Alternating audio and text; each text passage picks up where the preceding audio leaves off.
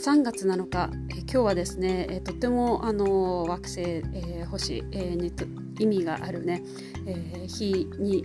なっていて、えー、そして満月っていうのがねあの夜空に輝いているあの日になるんですが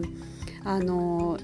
何かこう大きなことがあるとその前にですね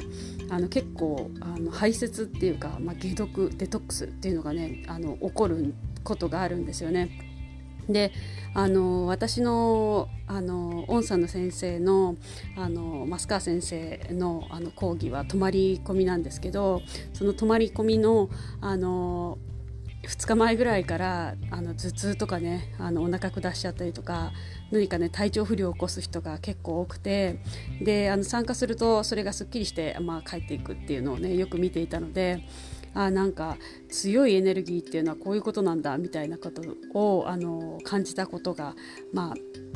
何度もあったんですね。で今回のあの、まあ、3月っていうのは本当に星の動きがあのすごく活発というかあの印象深いっていうのかな。あの20年単位で動く、えー、星が動いたりとかあのまあコロナ禍っていうのもあってあのすごく、まあ、土星が水亀座だったのが魚座に行ったりとか、まあ、ちょっとこう星の中ではいろいろと意味のあるあの移動っていうのが続くんですよね。それがまあ3年後6年後の未来までまあ続いていくっていうねちょっと意味のあるあの星の動きが3月はたくさんあってで私もですね本当になんかびっくりなんですがあの満月のまあ、前日ですよね。昨日からあのお腹をちょっとあの壊してしまってこんなことは本当に私ないんですよね。幼少期からお腹はすごい強い人なのでいやもうなんか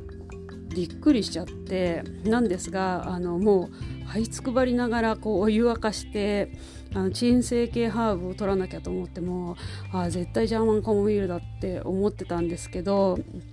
あの、まあ、今日は一日ね少しこう波があってあの大丈夫な時があってああそうだわハッカがいいんだと思ってはハッカーにしたりとかしてであの本当にね具合悪い時って何も飲めないかもしれないんですが水脱水症状とかにもなっちゃうんでやっぱり水はあの水分取らなきゃいけなくてでハーバリストでは普通のことなんですけどジャーマンカモミールとかはハッカ飲んだ、まあ、ジャーマンカモミールが鎮静系ではとてもまあ代表なので、まあ、ジャーマンカモミール飲んだ後にこう床の上に寝てゴロゴロ回転するんですよね。で胃にこう粘膜にこう全部このジャーマンカモミールを巻きつけるみたいなことをするんですけど昨日それやってすごい救われてえまさか自分がそれを体験して体感するとは思ってなかったんですけど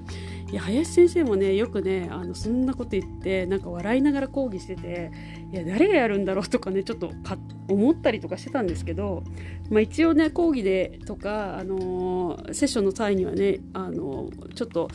こういうのもあるよっていうねあのおばあちゃんの知恵袋的な感じであの必ず伝えてはいるんですけどまさかやることがあるとは思わなかったんですけどすごく聞きました。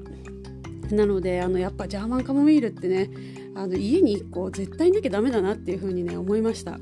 でジャーマンカモミールとあのローズヒップは王様ハーブなので、あの、まあ、残念ながらね有名すぎちゃって、あの、偽物がすごい出回っちゃっててジャーマンカモミール嫌いなんだよねっていう人すごい合うんですよね。だけどあのハーブ界で言わせてしまうと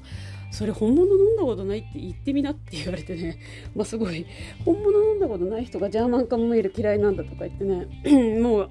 完全にあのジャーマンカモミールは絶対に美味しいというね 自然療法の中であの決めつけかのようにね本当に嫌いな人もいると思うんですけどっていう風にあに言われるぐらいジャーマンカモミールは良質なものをねあのあとローズヒップはねえー、良質なものを取っていただけたらなと思います。で分からなければあの私のねあのスタジオで販売しているものは本当に良質なものなので是非ね試してみてください。それでは、素敵な満月の夜を。直して